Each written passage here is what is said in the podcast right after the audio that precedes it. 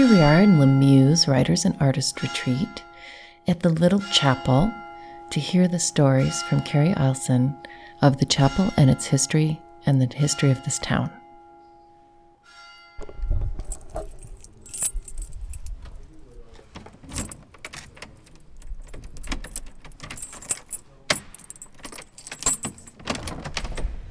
So this is Sainte-Marie,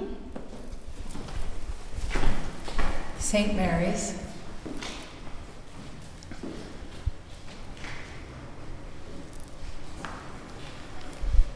Our tiny village chapel.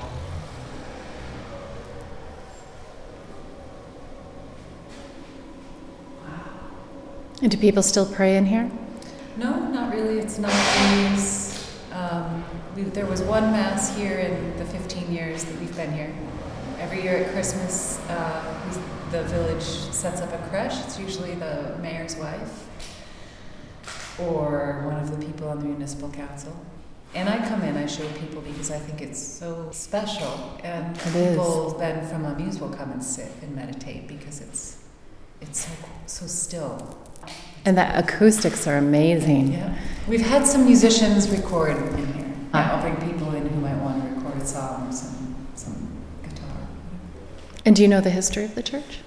Like well, when was it built? It's on a pre before being a Christian chapel. The spot is a pagan sacred site. The church itself is probably from about the sixteen hundreds or the sixteenth century, so fifteen hundreds or sixteen hundreds, but the site is on is a much older pagan site, a sacred site that would have been part of pagan pilgrimage. A lot of the churches and chapels in Europe were placed by the church, by the Christian church, on pagan sites to recruit the pagans, uh, because it's, it was a necessary part of their life to go on these pilgrimages and, and visit these spots. So there's, you can kind of tell by where the church, the churches that are placed on ley lines, what direction they're facing, and their date. There's a church also that belongs to La Bastide called Saint-Sernin, that is not far from here. It's in the middle of the woods, and it's um, in a previously Roman. It was a Roman settlement.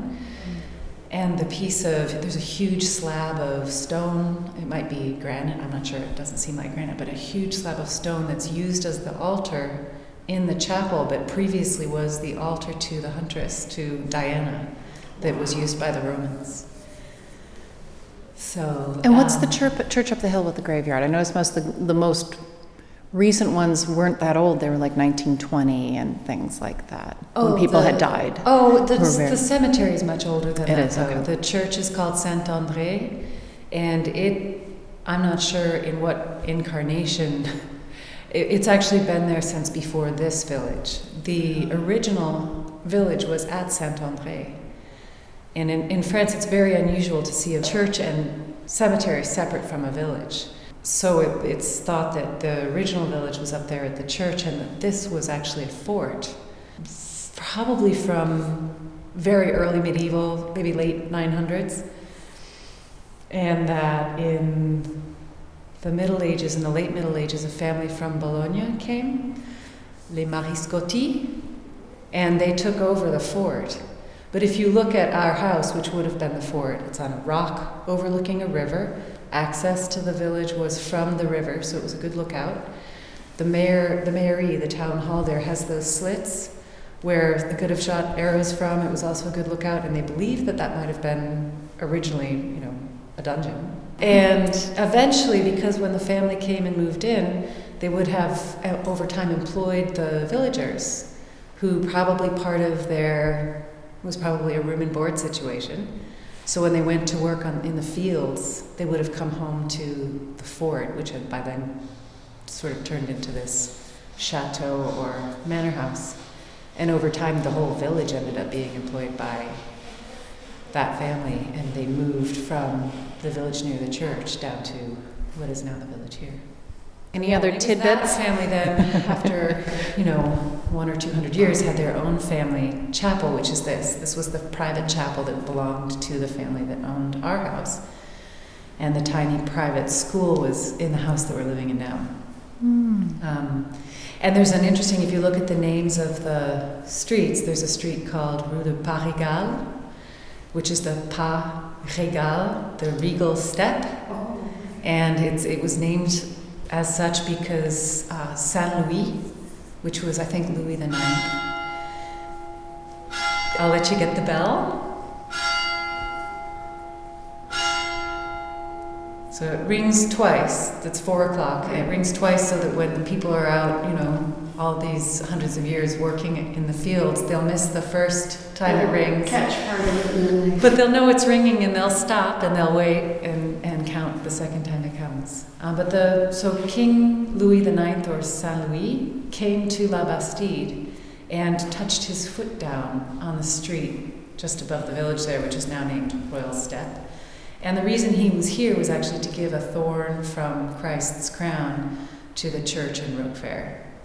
And from that time until quite recently, there was an annual mass for the Holy Thorn, the Mass de la Sainte Épine.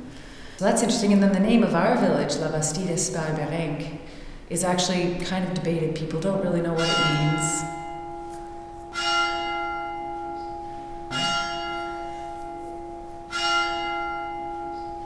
But there are different theories. The first interesting thing about the name is that unlike all of the other villages in our area, it does not have cabardes attached to it. So Mas Cabardes, Pradel Cabardes, uh, Miraval Cabardes, all of these Cubservies Cabardes, they all have cabardes attached to it because, you know, long, long, long ago, they were all vassals to the sire de Cabardes, who was in Las Tour. And the interesting thing about La Bastide was that it was direct property of the king of France for some reason. It was not part of the Cabardes, and there was no vassal. It was direct property of the kings.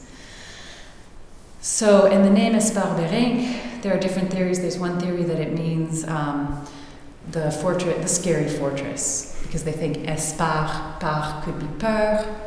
So, es is something that, you know, it's scary. Barrenque is like a baraque, which is a military fortress. The other theory is that it's um, linked to the word espar, espervier, espervier, which is a falconry. It's like a falcon nest. And there are no falcons here now because um, maybe a generation ago they planted pine forests and then sprayed against pests and killed all of the falcons. But until that time, it was an area where there were a lot of falcons, and falcons would nest. It's a kind of falcon that nested in cliffs and in the facades of rocks. So it actually, if you think of the description of an épervier and the location and look of La Bastide, it's, it's nesting in, in the rock face.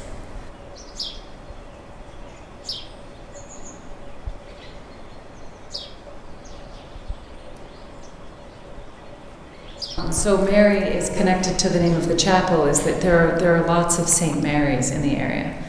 And when you come into this chapel, one of the things that's so striking about it is that instead of seeing Jesus on the cross at the time of the crucifixion, you see Mary praying peacefully right above the altar, a big statue of Mary. And Mary does figure very prominently in a lot of the churches around here, and it's because when, after the crucifixion, Uh, the Marys, which were actually a religious sect, and the Marys were of a certain level within that religious practice, and they all wore blue robes. They were cast out to sea, um, and in their boat was Pontius Pilate's wife, Sarah, who opposed the cru- crucifixion of Jesus, and she was Egyptian. Also in the boat was believed to be um, some of Christ's children, descendants of Christ. And they actually, because of the assistance and instruction of Joseph of Arimathea, who was a seafarer who had, I think, set up Glastonbury and therefore knew Europe and access to Europe. He he taught them how to find land, and they did. And they washed ashore in Provence, in the Camargue, in a village that is now called Les Saintes Marie de la Mer, Holy Marys of the Sea. And in that church is Sarah, Pontius Pilate's wife, whose body is preserved, and you can go to her crypt and peek in at her.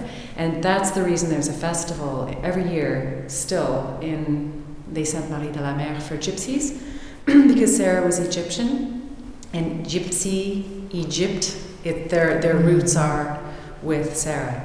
She was believed to be their equivalent of a saint. So, and from there, the Marys then taught the true teachings of Christ in opposition to and separation from the Christian followers who were the disciples who recorded the, their version of Christianity in the Bible.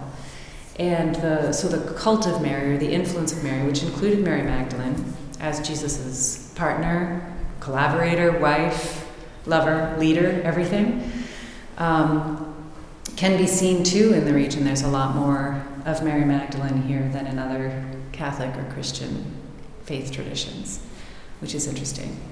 There, it's also interesting to see how in a lot of these tiny chapels there's symbolism of reincarnation, which isn't typically now part of Christian faith, or from what I know, the Bible. Um, but it was earlier. It's been, I think, removed, but originally reincarnation was part of the picture. And you see in stained glass or in carvings and sometimes wrought iron um, symbols representing reincarnation. And skull and crossbones, which you don't see. And you see Mary nursing Jesus, so you see her breast holding a baby, which all, all that gives a very feminine, well, po- powerful, natural feeling.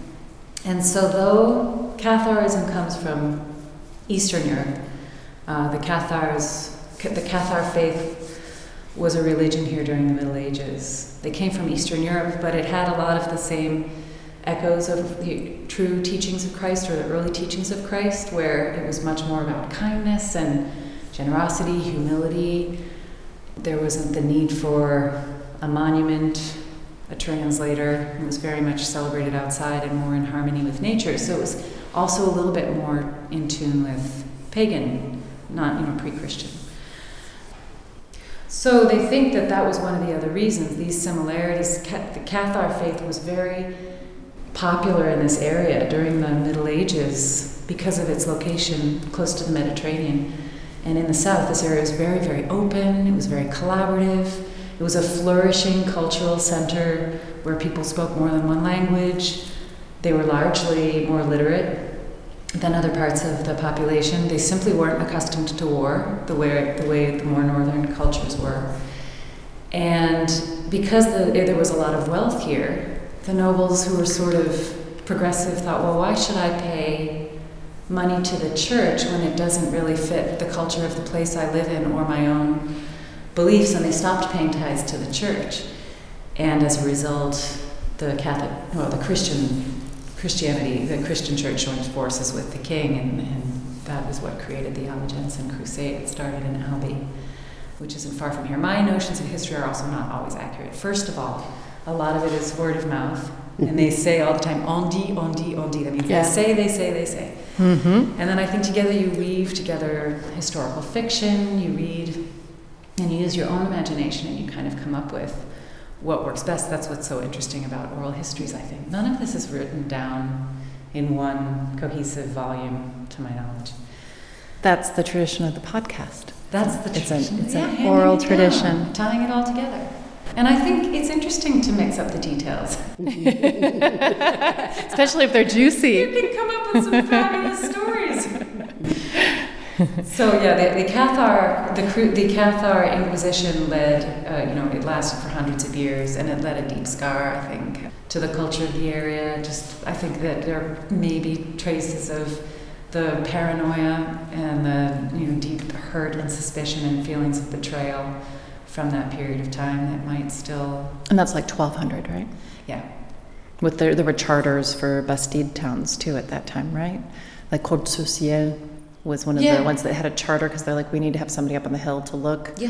So if you'll build a well, we'll give you tax, tax breaks to live up here. Yeah, yeah, yeah. All kinds of interesting deals uh, going on at that time, so... Uh, was Sarah... Sarah was darker skinned, wasn't she? She was, because so she was Egyptian, and um, she was. I was mistaken earlier. I thought that she was the child of Jesus through an Egyptian woman, but in fact, she was the wife of Pontius Pilate. And but I had also read through some other, you know, local history that that Jesus had had a wife who was Egyptian, and that's why I confused the two. Mm-hmm. But they people around here will tell you that not only were the Marys and the those you know teachers of the early teachings of Christ here in this area, um, and there were Cathars here in this area also. The Cathar faith was interesting in that it uh, it really didn't it didn't want to have impurities with the body. It was only supposed to be spiritual.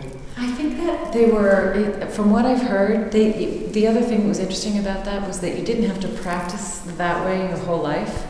That was more for you the, could do the it perfects. Later. And you could decide, a perfect would come along at the end of your life and be like, okay, let's purify you now. And so if someone was dying, they would then, they would fast until death.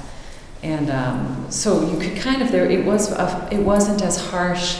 There weren't a lot of punishments in the life of a Cathar if they didn't follow the path of perfection, becoming a perfect in their lifetime. They were, they always, you know, had a chance at the end.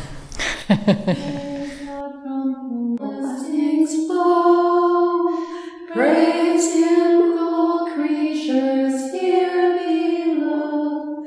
Praise Him above the heavenly host.